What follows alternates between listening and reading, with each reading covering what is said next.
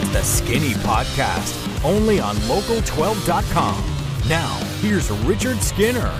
Welcome into the Skinny Podcast. It's the weekly potpourri edition. I'm Richard Skinner, local12.com digital sports columnist and editor with Rick Broering. As always, it's presented by Ryan Kiefer of Prime Lending. We look at sports topics of local interest, maybe a national topic or two. We've got a gambling segment. We're in the bowl season now in football, and a segment where you can ask me a question on any topic. Just go to the Twitterverse, hit up the hashtag Ask Skinny Anything. Rick compiles them you ask them, I answer them to the best of my ability. It can be on any topic, does not have to be on sports.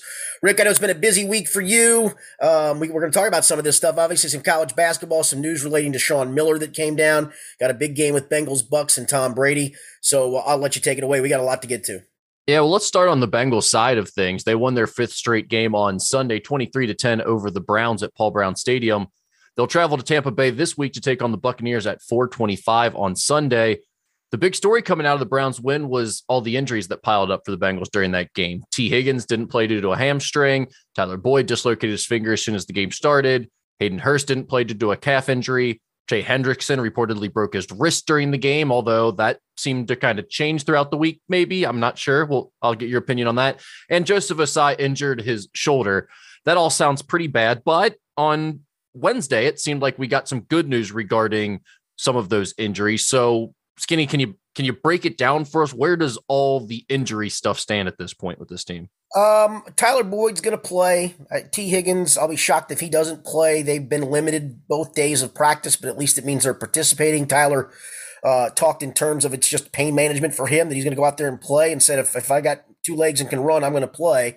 Um, I think Tee's the same boat. I guess I fear for Tee is – you know, does he test it full on Friday and Saturday and in pregame, and does it does it bite him again? You would hope not, but he's not gone full yet this week. I think the guys that are, are going to be out, unfortunately, you're, you're going to be really thin at the cornerback spot. Uh, Mike Hilton did not practice again today. Doesn't seem like he's going to be able to go this weekend, uh, even though he hurt his knee and came back and played in the Pittsburgh game. Uh, Jalen Davis has a thumb issue, um, has had his arm in a sling. So he's not going to play. There's your two slot corners. So say hello to Dax Hill at slot corner. Um, Trey Hendrickson, it was weird. The report was broken wrist. Then it's been called a wrist issue. Yeah, explain that to me. I What's that mean? I don't. Maybe a, I guess I'm going to guess they were getting a second opinion on it. But he's not practiced either day, and, and so I don't see him playing. I think it is going to be a couple of weeks before you see him. I I think we talked on the uh, post game podcast that you know if you can target Buffalo, that seems to be a fair place for him to come back. Good news though is that the guy who's probably going to replace him, Joseph Ossai, uh, was a full participant in practice today, um, and I got a chance to talk to him a little bit yesterday. He seemed like he was doing fine, um, and really excited to, to get a chance. Remember, he sacked Tom Brady back in that preseason opener, um, but he's looking forward to, to getting a real sack of, of Tom Brady. So there is some good news, and there's also some not some good news. I think the bottom line is you're pretty thin at the cornerback spot, especially that slot corner, and Dax Hill's going to probably get thrown into the mix as the starter in in, in this game. We'll see how that goes. I did want to ask you about one more thing from the Browns game before we move on to this week's game. This is a tweet from Scott Petrick or Petrick. He's a, a Browns beat writer for I don't know, the Medina Gazette or something. Who really cares? Uh, but he said the Browns pass game coordinator, defensive back coach Jeff Howard acknowledges it was a tough adjustment versus Bengals when wide receivers Tee Higgins and Tyler Boyd left early. weren't sure if they would come back, had planned all week to face all three wide receivers, not just Ja'Marr Chase. Skinny, are you buying that excuse no. from game coordinator, defensive back coach Jeff Howard that the game became tougher for them when the Bengals lost two of their top talents? No, they did move Ja'Marr around a lot in that game because of that. Um, and and so you know maybe that's what he's referring to. He probably needs to be more specific. But no, no offense. Would you rather face Trent Irwin and Trent Taylor or Tee Higgins and Tyler Boyd? Come on, like, what are we even talking about? This yeah. is such a ridiculous quote. It's one of those things where coaches just get up there and they say anything sometimes. Like they have all these spin zones, and sometimes I don't think they even consider what's about to come out of their mouth and the logic or sense that it would make. Yeah, the, the, the thing I would say is is is maybe they weren't ready for Ja'Marr Chase to move around as much as he did, and the Bengals tried to do that because he he, he you know he's the guy that's gonna gonna be the target on a lot of those plays. So I, think they decided wherever they could get a matchup. In fact, Zac even mentioned on Wednesday that, you know, it might have been Brian Callahan, one of the two. it all runs together. Um, that, you know, a few times they got him in the slot with the safety John Johnson lined up on him. And I'm going to guess that's not what Cleveland had in mind of suddenly Ja'Marr Chase is in the slot and that should be John Johnson covering Tyler Boyd. Instead, he's covering Ja'Marr Chase, and that's a mismatch. And there's no doubt. I mean, they targeted Ja'Marr 15 times in this game, Rick. It was it was force feed him the ball, make him the primary target on as many plays as possible. So you know, if he wants to explain it in those terms, I'll buy that part of it. Uh, but no, I'm not buying him in general talking about not being prepared to face Trent Irwin and Trent Taylor you see what they were able to do in that game without those two other talented receivers and the way they moved Ja'Marr Chase around. And and don't get me wrong, like everything's been running great with this team for the last several weeks. So there's there's no real complaints on the game planning side of things. But just going back to conversations we have earlier in the year when there is some frustration about you know, how can you not scheme a guy like Ja'Marr Chase open? This is the type of stuff we were referring to, like force feed him the ball, right, move him around, do whatever you well, need to do to get the ball in his hands and let him make plays. Yeah, I'm going to disagree with that a little bit, though. I mean, listen, you you got two other guys that that you want to keep a little bit happy too, and so you can't make Ja'Marr Chase the number one target on every play. I mean, you just can't because then you're going to get two other pissed off guys, um, and that's what's kept I think all these guys happy is depending on the matchup. Joe Burrow is going to throw where the coverage dictates. I do think in this game, though, because you're down to Ja'Marr Chase and a bunch of backups, then yes, that's the time to force feed him without question. So I, I get why they don't. I get why they didn't um, I don't think it's a matter of not scheming Ja'Marr Chase open. I think it's a matter of making sure you spread the wealth and let Joe Burrow eat in that regard. I think in this game, though, hey, you're down to your main guy. And yet now I am going to force feed our main guy. That's why he had 15 targets. Skinny, looking ahead to this week, how much do you care about this Tom Brady versus Joe Burrow matchup that most people seem to be trying to make this game about? Yeah, I mean, that, that, Burrow addressed this a couple weeks ago with, with Mahomes. I mean, it, it really is always about the quarterbacks. I mean, that, that's the bottom line. They're, they're, the ones that, whenever there's a matchup of teams, it's always a matchup of the quarterbacks. I mean, it is an interesting um, storyline, I guess, if you will. Um, I wrote a big piece today, um, kind of with everybody marveling at, at his age. Um, I, I kind of centered around Cam Taylor Britt, who I talked to yesterday, and he was funny. Um, you saw what happened with the 49ers guy over the weekend, right? He intercepted yeah. the pass, asked for the autograph. So I we were talking to Joseph Ossai first. It was me and a couple other guys, and I said, if you got a strip sack and got the fumble, would you ask him for an autograph? And he said, no, man, that's the goat. I got too much respect for that guy. I, I wouldn't do that. So then I walked up to Cam and he was getting ready to go take a shower after practice. I said, I got literally one question. He goes, all right, man, shoot. I said, did you see what the 49ers guy did? He goes, he goes, yep, I know what you're going to ask me. He goes, I would. I'd absolutely ask for an autograph. It's, it would be my first career pick, and I'd want that guy to sign that ball. He goes, ain't no doubt about it. I'm going to go ask that guy for the autograph. So the column was basically about those guys kind of disagreeing on on their tact of something like that, but everybody agreeing that it's still a marvel what Tom Brady does at age 45. So I think you see the marvel of Tom Brady 23 years into his career and now the up and comer who maybe one day in 15, 20 years, if he plays that long, you talk about him in the, in that vein. I think that's kind of where we're at with that. And so I, I get it. I get the comparisons. And you knew it was going to be inevitable for this week, but I think that's what Burrow's point was a couple weeks ago. Anytime you got marquee matchups of quarterbacks, that's going to be talked about. Oh, it's funny you bring that up because that was the other thing I wanted to ask you about was how do you feel about these players getting Brady to autograph a ball after picking him off, or just in general the the way they're approaching him after games and there's these lines and everybody wants to get a piece of him and, and say something to him. Like what are what are your general thoughts on that and how would you approach it if you well, were a player? you know i had somebody say this to me yesterday in the locker room and they're right. Only thing the man can say is no. I mean you know he can he, he may he may take you up on it. He took greenlaw up on it. Maybe it was the fact that they got their ass kicked and, and so it wasn't a close loss i've got a feeling though if let's just say the bengals win a close one and maybe dax hill intercepts it to seal the win and that drops Tampa to six and eight, and Carolina wins this weekend, or Atlanta wins, and suddenly Tampa's in a tie for first. I don't know how that'll go if Dax does it, but God love me, said, I'm being honest with you. I'm going to go do it. Well, let's see if it happens. I, I mean, like, would would you would you do it if you were a player? It, uh, there's there's a certain level no. of ego attached to this, well, I think, and cool factor too, right? Like, yeah, I think I, some people would struggle to get over the idea of going to ask another player that you just played against for his autograph in that yeah, situation. I, it is a weird one because you know then you see players all the time doing the jersey swaps, right? Yeah. I mean, so is this kind of a version of the jersey swap, just a little differently to some degree? Yeah, and I mean, I I kind of get that for a lot of people, Tom Brady is just going to transcend all of those unwritten rules. And it's like, who cares? He is the one guy that all of us would. Well, I mean, Joe Burrow put it into perspective for me when he said, all of my NFL memories include Tom Brady. Well, how about this? I was like, Brian that's a Cal- great point. Brian Callahan said he became a fan of Tom of, of Brady's when he was in high school. That's a great quote. Think about that for a minute.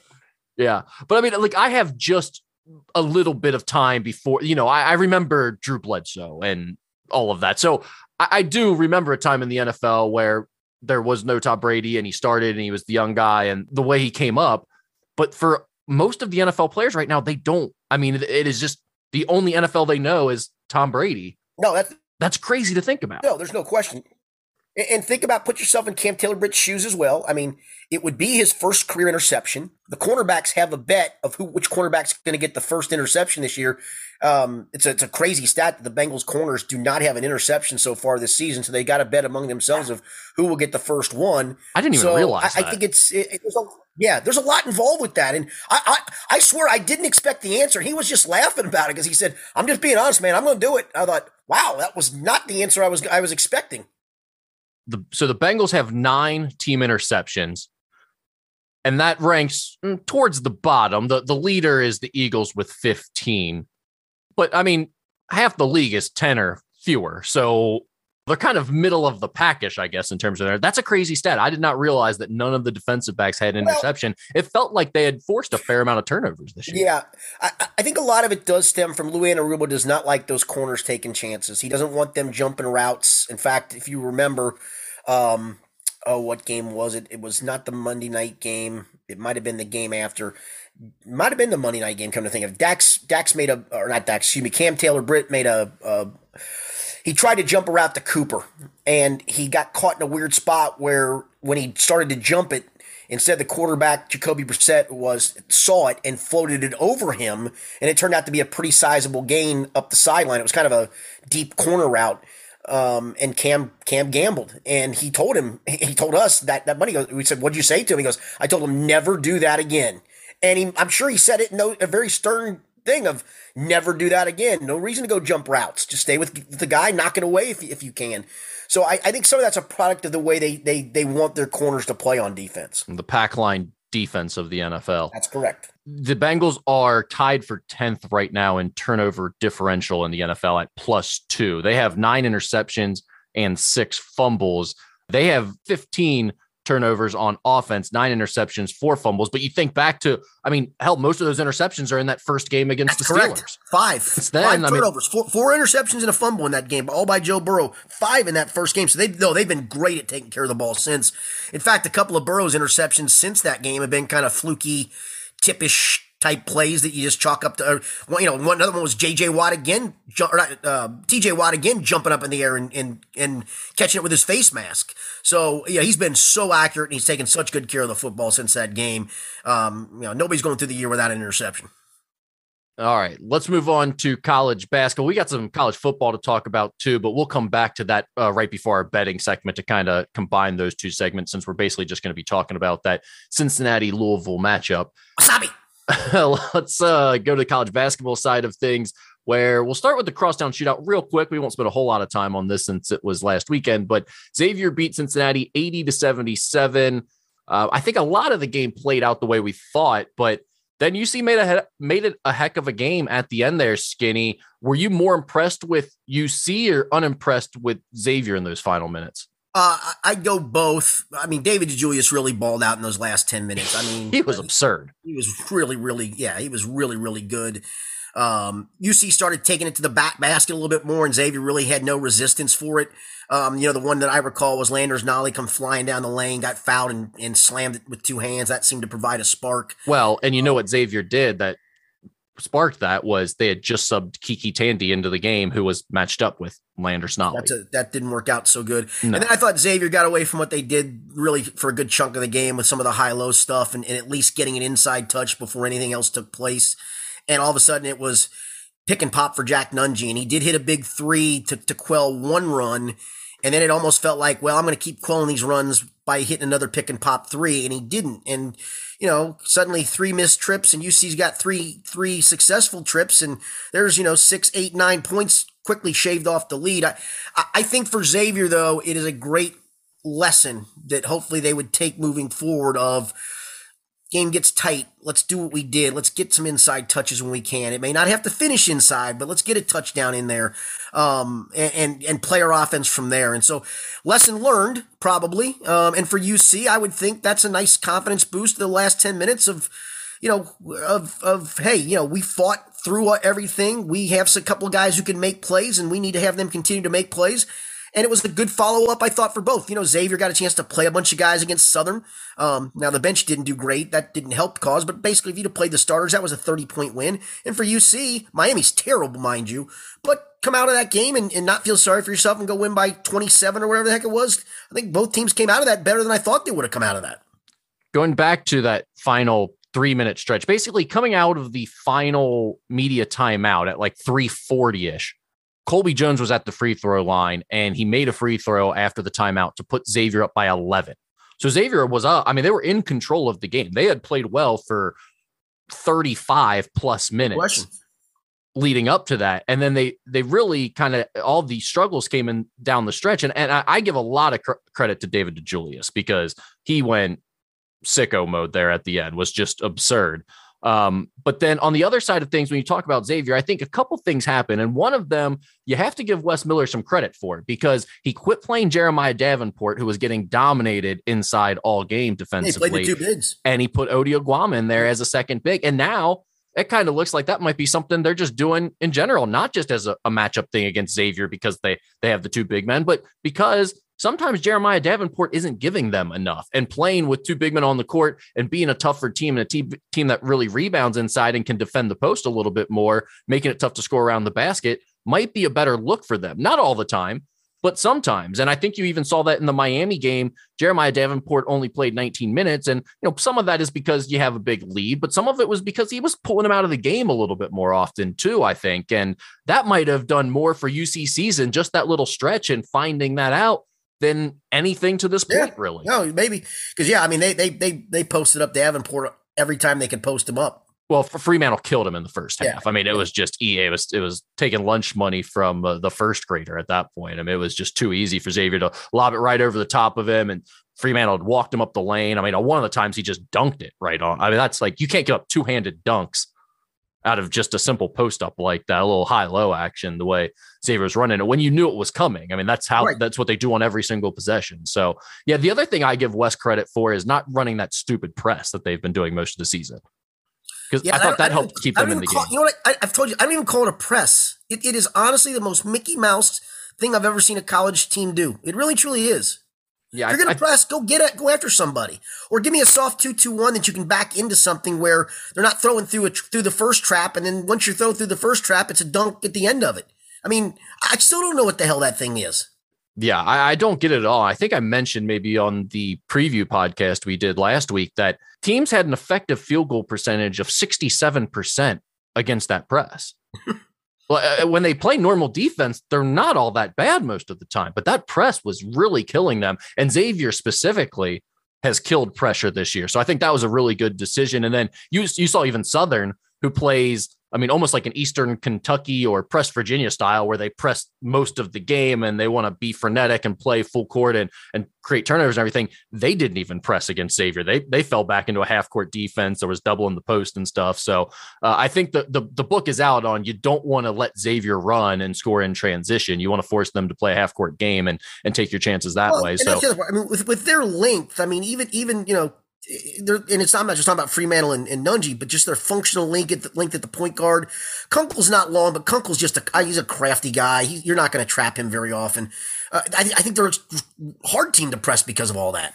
Yeah, well, they, they they do pass the ball really well. They've got some shooters at the end of it now, and and right guys taking those shots. They're not just firing them up, and then they it gives allows them to get easy entry passes to their big guys too. When you're falling back out of your pressure and coming back, you're not getting good pressure on the ball. They're getting the ball inside too easily at times against that press too. So uh, I think it's a whole combination of things, but it's something that's definitely become a trend here against Xavier. And, and I thought it was a good decision by Cincinnati not to do that, and and it gave them a chance to stay in this game and hang around. It was really the most fun shootout we've had since probably the uh the Trevon Bluiett free throw game uh, his freshman year when Gary Clark fouled him and it, it, came down to the final possession of that game. That was like, I think the 2014 15 season. So it's been a while since we've really had a, a close crosstown shootout. Yeah, and you know you got COVID, you got COVID mixed into that a little bit too. Um, so yeah, no, I, I thought it was great, and I, I you know, um, uh, can, can, I ask you another question about it though? Yes. I don't understand why the technical was such a big deal there at the yes. end. Okay, so so I texted our friend Chad Brendel because he was on he was in, in, Twitter wars with a lot of people who still I'm still trying to figure out how they don't understand this. And I told him and, and, and he got a kick out of it. I said I said your take at the end of that game is wrong, Chad. And I was waiting for the response. I said it wouldn't have been a 94 foot heave as you suggested. It would have only been an 85 foot heave. I mean, people, can can anybody use some logic here? Right? Let, let's go through the whole scenario. Number one, and I know this rule at my level, at high school level, you you, you don't get the ball back. All right, so that would be a stupid move. Although I've also done NBA.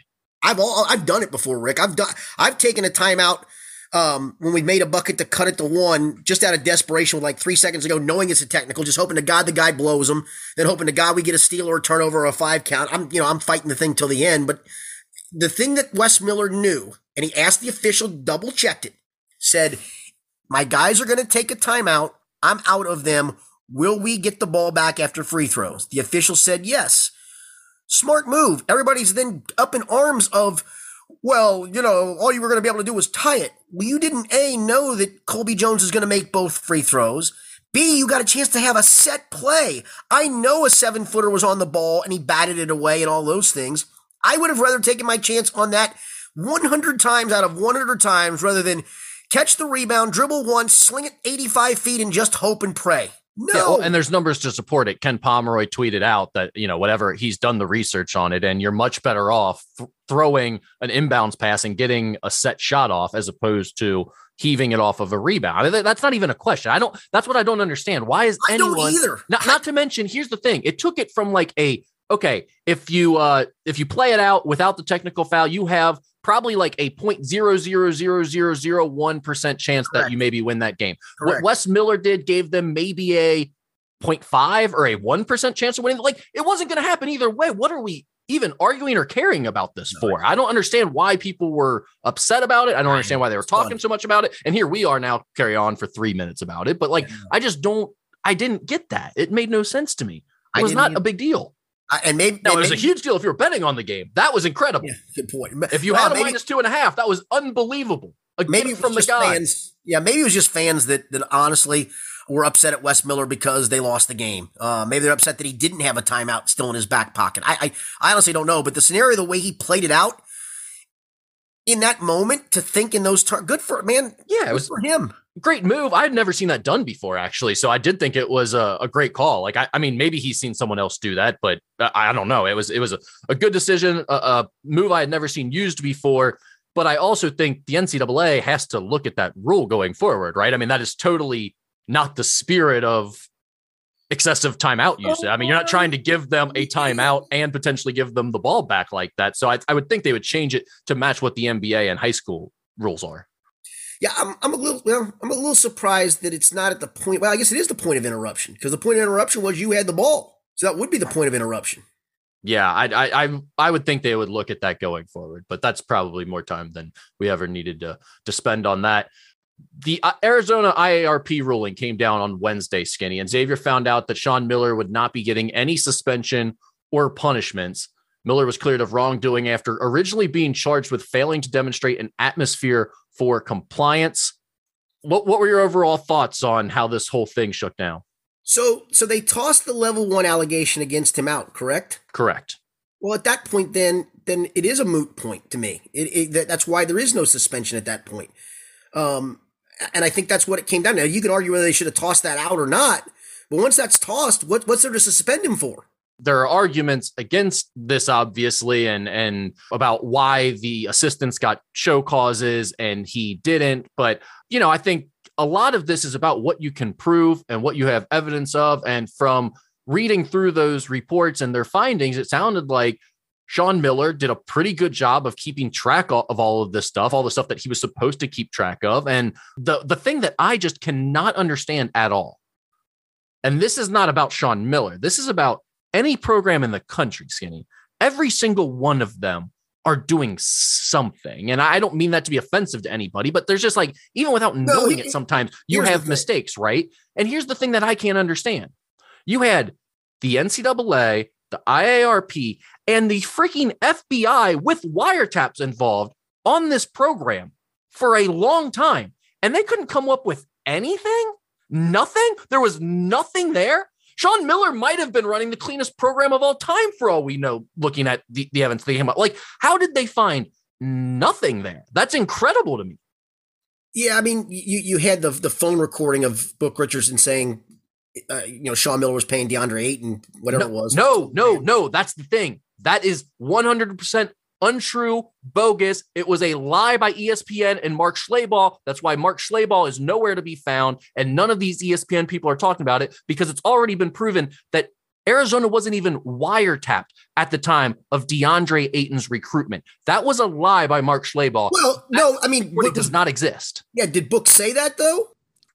Oh, I think we're we're talking about two different things here. Actually, I'm sorry. I'm referring to the ESPN article about DeAndre Ayton getting paid a hundred thousand by Sean Miller and that being captured on wiretap. I think you're referring to the actual conversation about Book Richardson or between Book Richardson and Christian Dawkins that was played in court about uh, 10k a month being paid to, to certain guys or what have you. And to this point, to this point, what we know is that the FBI has cleared those players of taking any money. They've cleared Sean Miller of knowing anything about this or having any attachment to any of this. And they have said that Book Richardson was essentially taking bribes from other places to direct players to certain agents or shoe companies, what have you, but then never following through on it and actually transferring money to anyone else. He was just making some money himself, essentially. from and its this is what it comes down to, though. This is why it's always been a high level mafia game for, for all these coaches. Is the guy at the top can wash his hands by just saying, "Go get me players." I mean, that's what it comes down to. Go get me players, and you as the assistant have to figure out what line am I going to cross to go get these players. That's what it comes down to for all of these guys. And now that we're in the in the day of NIL, a lot of the dirtiness of that's gone away and it's going to go away. right. The one thing I go back to though is this. Like I said, once the level one was was tossed, what were you going to suspend him for? No, I, I mean you couldn't. That was the whole thing. I mean, the whole process was finding out whether he was guilty of that level one violation, And and, then- if he was, then there might be a suspension. But uh, they found he wasn't. They cleared him of all wrongdoing. Can I ask one more question on this? What was the purpose of the IARP? It did nothing. Oh, it was the it was one of the biggest mistakes by the NCAA out of a whole huge history of dumb mistakes. This was the dumbest thing they've ever done. I mean, it really it didn't do anything to anybody. No, and they weren't equipped for it. It was like uh just a, a ragtag group that they threw together to try to handle these very complicated and seemingly to the NCAA very important investigations, and they were entirely unequipped to do it. And by the way, the rules of the sport and everything else were changing in the background while all of this was going Right. on, making it kind of a moot point in a lot of cases and kind of a, a, a stupid scenario.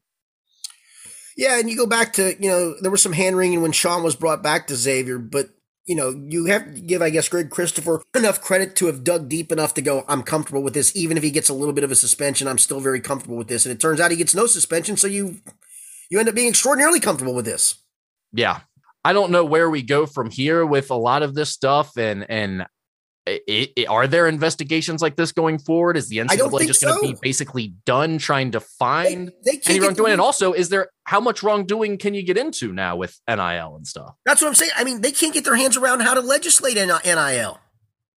So it's almost like they've just said, you know what, we're turning our back to it. And okay, All right. Uh, let's move on here. Cincinnati announced earlier this week that it agreed to a contract extension and raise for Wes Miller until 2029 at an average of 2.95 million per year. Skinny, what are your thoughts on Cincinnati's big extension for Wes Miller? Okay, I understand it and I don't understand it. I understand it going into the Big 12, you're trying to get him the security to recruit um, and not have his legs cut out from him in years one and two. I don't understand the bump in pay.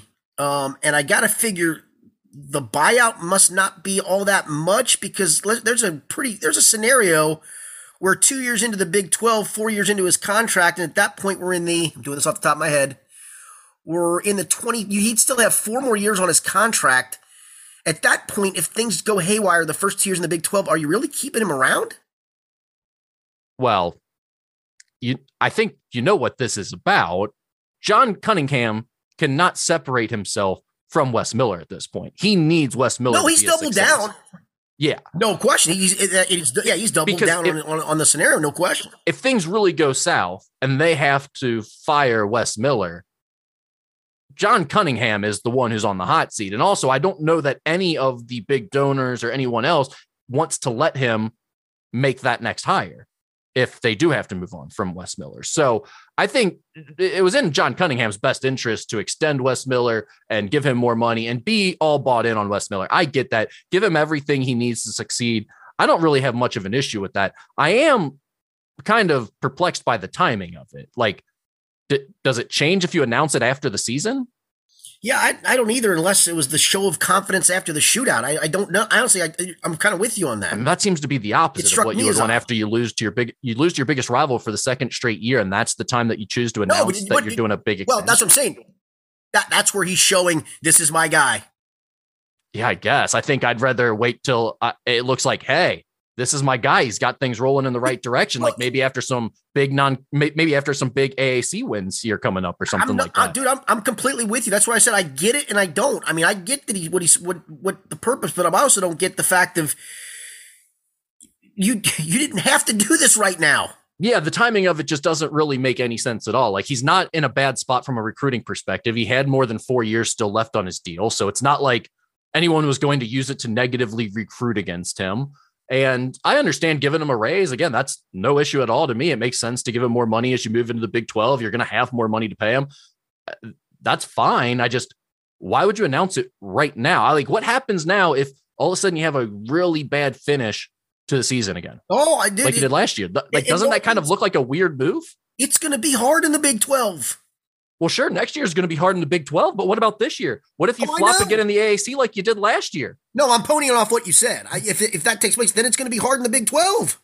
Yeah.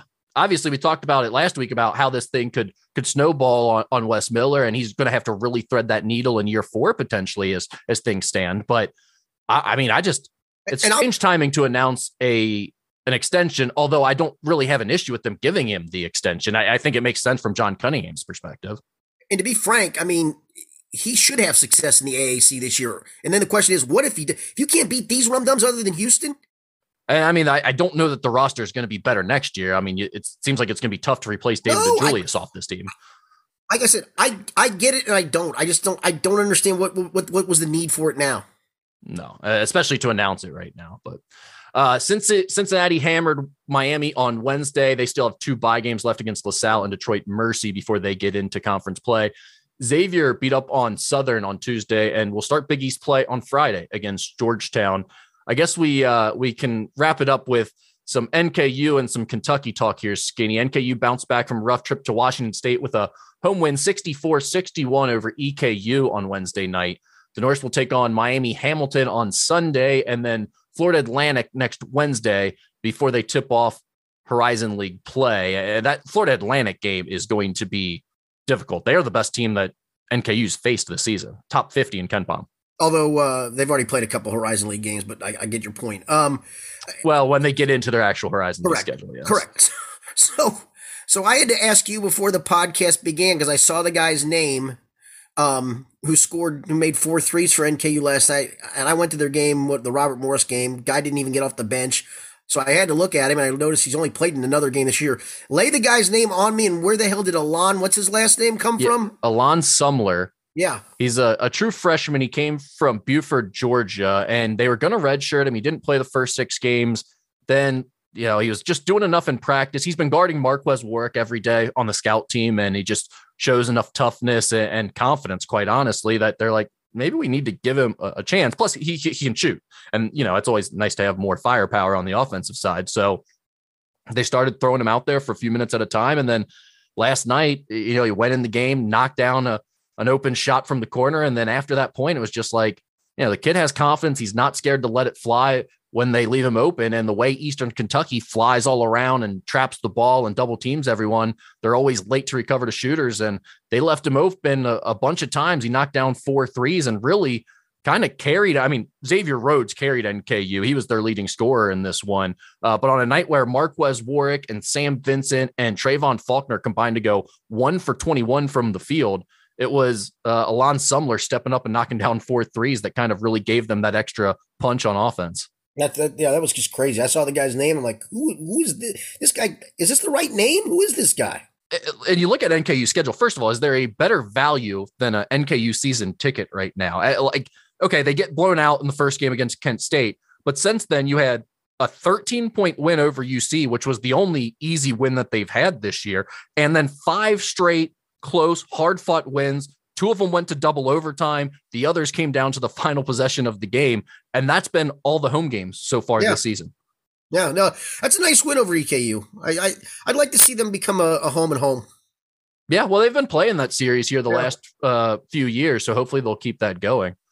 Um, the final point here is we've got Cal versus Mick this weekend on Saturday, five fifteen. UCLA number 16 team in the country will take on the number 13 team in the country, the Kentucky Wildcats at Madison Square Garden.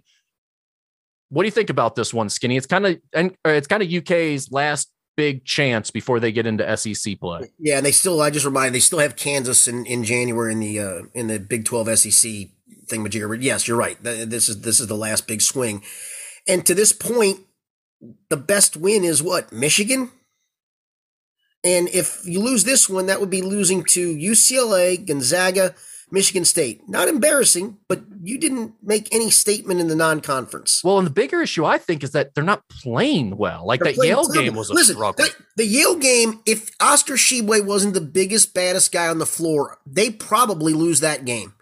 The second half, it was literally just throw it into him. They can't guard him because he's too big and strong. And I think he had 20 of his 28 points in the second half. That's great. That's all well and good. That got you a win, but that's not a formula moving forward playing good teams. Oscar's a big part, but Oscar's not getting you 28 on a nightly basis against good teams. He's a really good player, but he's not doing that. So what else you got for me? And so far, you got a bunch of inconsistency yet again.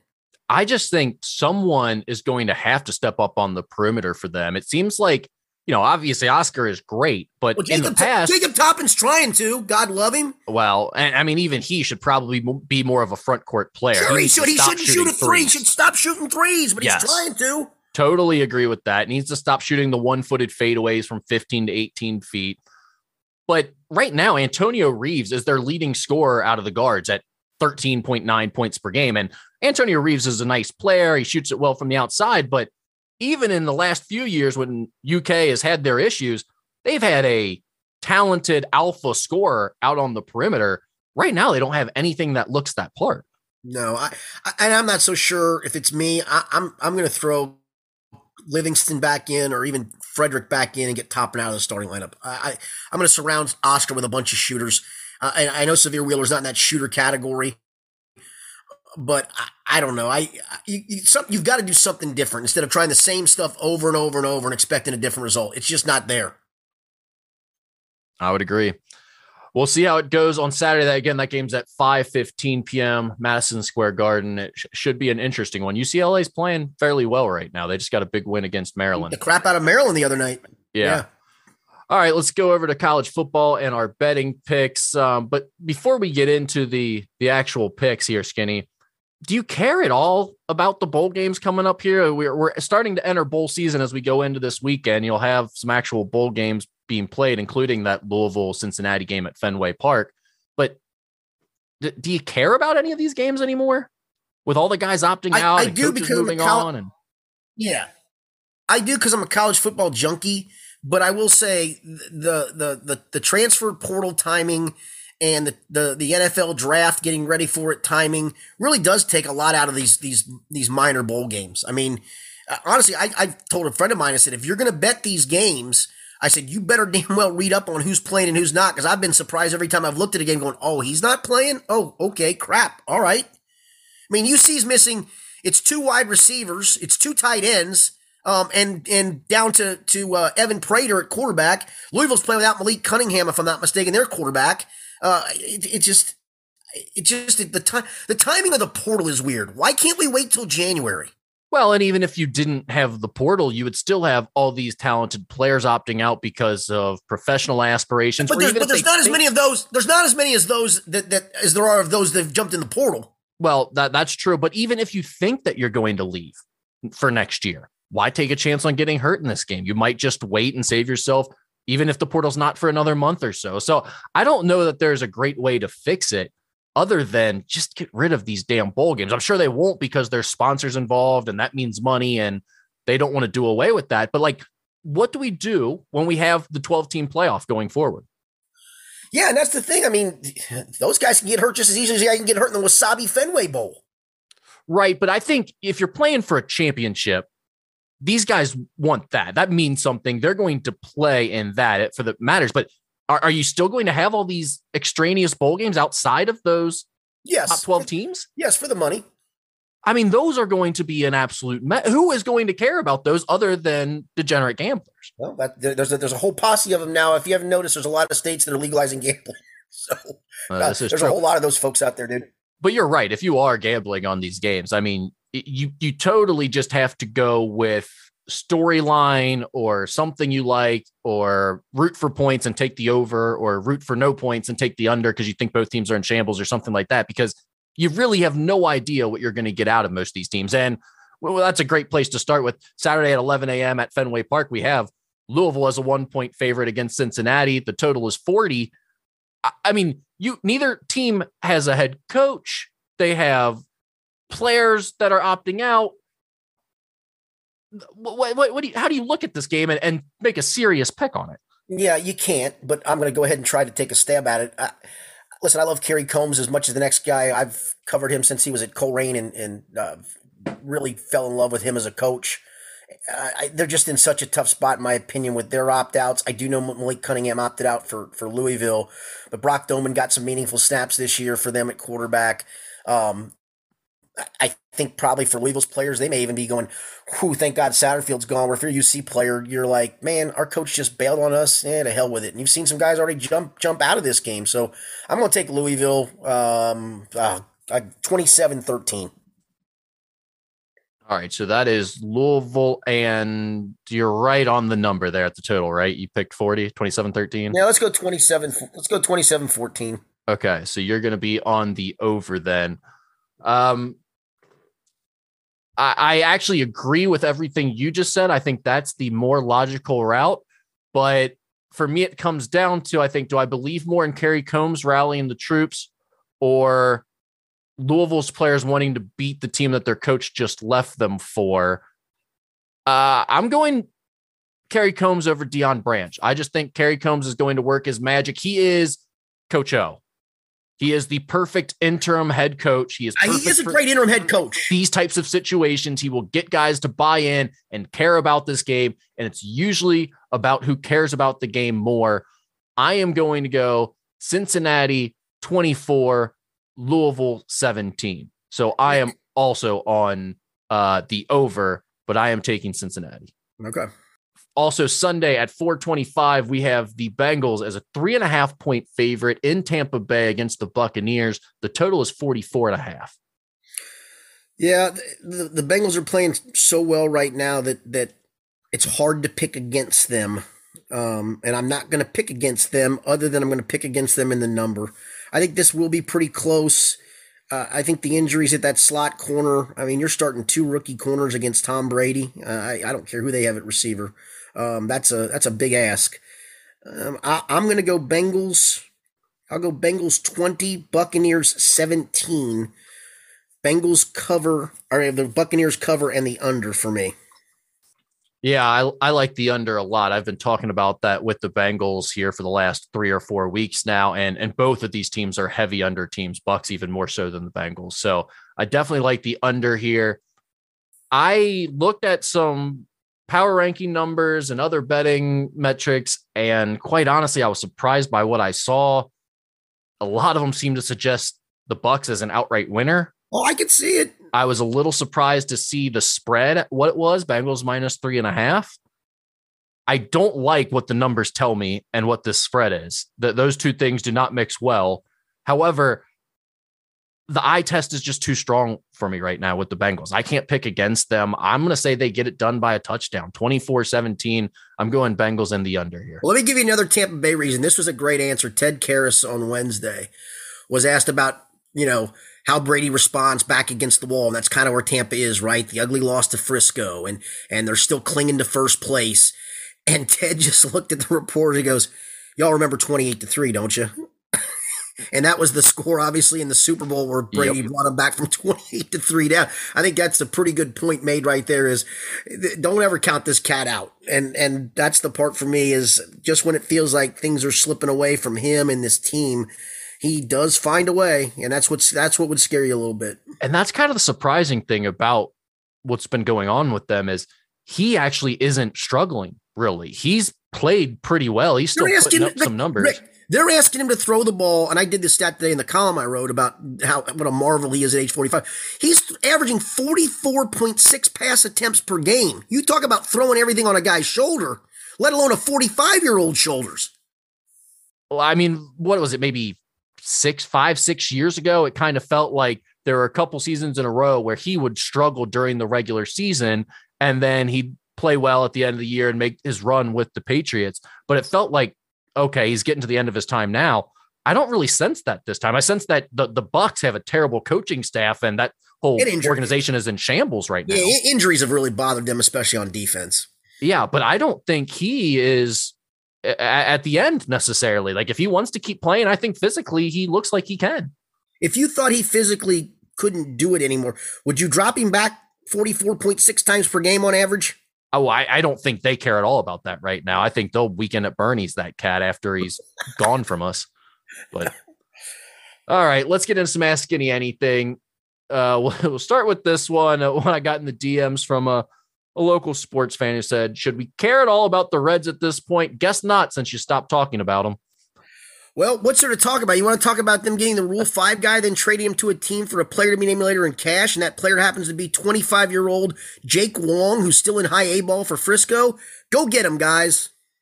Yeah, I mean, sir, I, I don't know if you realize this, but the, the season ended a few months ago. I don't, they're, well, they're not playing any hope, games right now and, and, as you would hope in the hot stove, if you want us to get excited, do something. Do it. I mean, honestly, the Rule Five draft kid looked like a pretty good draftee out of the Pirates organization. And what do you, lo and behold, do? You end up trading for a player to be named later in cash, and the player to be named later is a 25 year old dude in high A ball.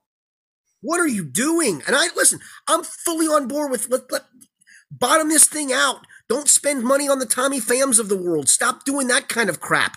But don't expect me to be excited by this until it's time to be excited by this. For sure. That's the thing. It's like, you know, am I looking forward to watching the Elly De La Cruzes of the world and some of the other young talents that they picked up via trades this season? Sure. I'm, I'm looking forward to those guys. But I would, I would suggest go, go to our website. Actually, we, we put a story up this afternoon um, kind of on the, the, the Reds top prospects from Baseball America that were just named for 2023. And they put together a projected Reds lineup and pitching rotation. You can find that at local12.com. So if you're looking for something Reds related, there you go. I thought it was pretty interesting, actually. Yeah. If you want me to get excited right now talking Reds future rosters, though, I'm just, I'm not the guy for you. I'm sorry. Uh, Skinny referring to Kenny Payne's words, has Louisville basketball hit rock bottom yet? No, Western Kentucky's has, though. Yeah, well, I mean, that's the thing. That this guy, this question came in this morning. I'm like, well, did you miss the game last night? They finally won one. I, well, I don't think. Or, or, maybe he's talking about the fact that that was actually considered an upset because Louisville was a seven and a half point home underdog to Western Kentucky. That is pretty sad. It's crazy. But yes, to answer your question, yeah, I think they've bottomed out. Maybe this this is maybe this is the rebirth, the restart. I don't know. I mean, don't you think it's going to feel worse when they go winless in a- ACC play? I, feel, I still I'm gonna I'm gonna stick to my guns. They find a way to pull out two home wins. Man, I don't know. Uh, is it possible to steal? Oh, this was from a few weeks ago, and I it was in my DMs, and then I forgot to ask it, and the guy reminded me again, and so I'm asking it now. So it, you might be kind of like, why is he asking this now? It, he was closer to the Steelers game when he asked it. Just okay. to fill you in here, is it possible the Steelers have a bounty system just for the Bengals like the Saints did? I don't think it can be ruled out. I do not think it can be ruled out. I will tell you, I wouldn't rule it out either. Um, I will tell you that one Monday night game where unfortunately Ryan Shazier suffered that neck injury, that horrific neck injury. That, honest to God, Rick, was the scariest game I think I've ever covered in person. I mean, it looked like everybody was out to kill. I literally, it looked like a gang fight. Those two teams hated each other. Oh my lord! And the hitting in that game was just so ferocious. And it's still one of our favorite jokes that that that we have among ourselves as writers. Because after the game, and I mean, dude, there's guys in there you can just tell they're get they're in their locker slump. It was like they just got out of the worst car crash of a lifetime. And there's KeiVarae Russell, who didn't even play, might have even been inactive, using the roller on his thighs. I mean, come on, my guy. gotta what roll do, it out. What what doing? What you got guys around you bloodied and battered, and you didn't even play, and you're gonna roll out the thighs? Come on now. Uh, you missed his yoga session after. yeah, exactly, exactly. uh, I, I maybe you'll care about this question. I don't know. The, uh, here's the weird thing about this question. Okay. The guy who asked it is a Northern Kentucky guy. I know him well. You, you know him. You're a Northern Kentucky guy. I am a Northern Kentucky guy. All three of us lifetime Northern Kentuckians. And here was his question Start one, bench one, cut one for Cincinnati neighborhoods Blue Ash, Wyoming, and Oakley. That's that is bizarre. I, I just don't like. I I love this I, guy. I, He's a great guy. I went to high school with him. He you know he knows uh, all three of us are Northern Kentucky guys, and he asked us about Cincinnati neighborhoods. It's like I couldn't begin to tell you anything. I don't care. Okay, the only thing I know basically about Blue Ash is I, I do like Blue Ash chili. It's one of my favorite places to ever go. When I'm in Kenwood doing some podcasts for a friend of mine who owns a media company, um, he will take me to lunch at, at Blue Ash Chili. So that's, and I don't even know if it's in Blue Ash technically, but that's what I know of Blue Ash. So start Blue Ash, it sounds like. Yeah. I, I can't discern Oakley from Hyde Park. Same. I mean, I Agreed. I'm sorry there. Wyoming, I do like because I, I do games at the high school there because I've, I've they're part of a, a, contract for games that we stream. I've done a bunch of games there over the last two or three years. Um, I enjoy my visits to Wyoming High School, but quite frankly, the only thing I know about wherever I stop is I stop at a UDF there right before you get on the interstate to get a couple of road pops. So that's kind of what I know of Wyoming. So I, I, I can't really give that an informed informed opinion to be quite frank. Uh, I hope there's if you no. Want to throw, if you want to throw like Ludlow and Burlington and Taylor Mill at us, I'll take a crack at that. Uh, we can go all day on Bromley Ludlow and the differences Ew. between those two little eight or the the the Latonia Covington situation and and how, how Latonia was apexed from Covington. It's not really a city. Like we can talk about all that stuff if you want, but Blue Ash, Wyoming, and Oakley. Like, yeah, I just what are we uh, doing, sorry. Vince? Yeah, I, I just I, I, don't spend a lot of time in any, any of them. So uh, so based on the spirit of his question though, and I always like the spirit of the question. So I told you I always try to. It may not be the answer you like. So start one, cut one, bench one. Yep. I, am gonna cut Oakley because I just don't know where it starts and where Hyde Park starts. Yeah, I, as long as the Fuji Steakhouse that my wife and I go to isn't in Oakley, I'm fine with that decision. I'm I'm gonna start Wyoming because I make money in Wyoming. So okay, so, so I'll, I'll, bench Blue Ash. Blue Ash coming off the bench, and yeah. uh, you can get some chili. I only go there for lunch, so that's a perfect like bench kind of thing. Is just a little lunch stop. It's got its role. It's, it's got its role. That's what you want. So, in the spirit of the question, I hope I answered it. All right, Skinny. There is a new movie coming out. I don't know if you've seen that, but I, I, I believe it is uh, what inspired this question: the best way to fight off a cocaine bear. What is a cocaine bear? There's a movie coming out. It's a, a horror film, but it's inspired by there was at some point there was a, a drug smuggler who dropped a, a, bunch of cocaine, a big giant shipment of cocaine out of his plane because his plane was too heavy yep. when he was smuggling, and uh, then he parachuted out. He died during the parachute, and the, so the drugs were just sitting out in the woods somewhere, and a bear found it, got into it, and died. That's a real story. So they were doing a horror take about that bear essentially calling it cocaine bear and he goes into a city and ravages the city i guess I don't know. It's not out yet, but that's basically the gist of it, from what I understand. So, uh, how would you go about fighting off a cocaine bear if you were to come across one? Um, I'd have to have a, a um, probably a bazooka. I mean, how do you stop a cocaine bear? Cocaine bear bears are already hard enough to defend, right? Yeah, I think um, a, a bear that's all coked up and he's just he's out for not only just blood, he's out for like even your bones, probably. Um, you would um, look like Jonah Williams against Myles Garrett, if I had to guess. Yes, yeah, I, would want a bazooka at a minimum. Yeah, I mean, just like Bears, I think the right tactic, from what I've heard, is to play dead anyway. So if they're on cocaine, I think you definitely just play dead and take your chances. Yeah, but he's probably he's out of his mind. He doesn't know that you're playing. See, I think you got to play mind games with. You got to charge him, and then it'll freak him out and give him a heart attack. Yes, because he's on cocaine, and, and, then he'll die. Yeah, that's not okay. See? Maybe I mean, element of surprise you're going correct. with. Correct. He's all coked out. He thinks he's got. And all of a sudden, you're freaking him out. He freaks out. He has a heart attack and goes. I feel like that you you'd take about three to four seconds before you were on your way upstairs to heaven if you actually tried to employ that tactic. I didn't think. What would be the worst animal to give cocaine to? Uh, the worst animal? Yeah, bear is pretty bad. Bear's up there, man. How about a cheetah? Cheetahs can cheetahs are fast anyway. The coke's going to speed him up too. He's going to speed him up even more. You've got a cheetah just running 150 miles an hour around. Yeah, exactly. Put him on a track at Indy. Doesn't seem ideal. Yeah, that might be a little bit dangerous too.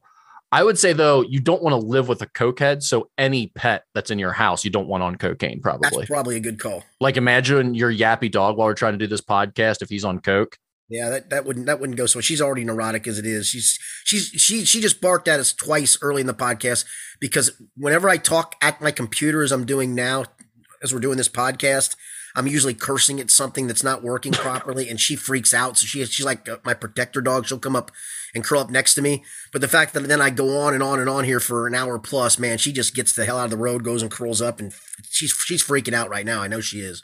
Yeah. Well, if she was maybe. on coke, she'd probably be my throat at the moment. Like yeah. she'd be all freaked out that I'm freaking out. sounds like she needs to go the other way. Maybe get a little doggy CBD going or something. Uh, we, we give that to to uh, to one of our to one of our dogs. Yeah, it's the best. It is the best product to sell in the world. You want to make money, get in the doggy CBD business. You can't tell if it works, but everyone feels good about it. I think it does. It's my daughter's dog. He's everyone he, thinks it does. Well, she's got a she's got a, a camera. Um, so when he was for a while, whenever they leave the house, he freaked out. They started giving the CBD. He started to calm down. Now, some of it was we let him stay with us for a little bit when we would leave, so he'd have two other companion dogs here. And I think he realized at that point. So I think it's all calming down. But I swear to God, that CBD, the first time I saw him on it, because we were watching the camera, old boy was out. I've never heard someone say that it doesn't work. So I, I will believe you. I'm not saying it doesn't. I'm just saying it is the best possible product you can have because it's not like the dog can be like, oh yeah, I feel better now. I'm I'm chilled out. Have you ever eaten a dog biscuit?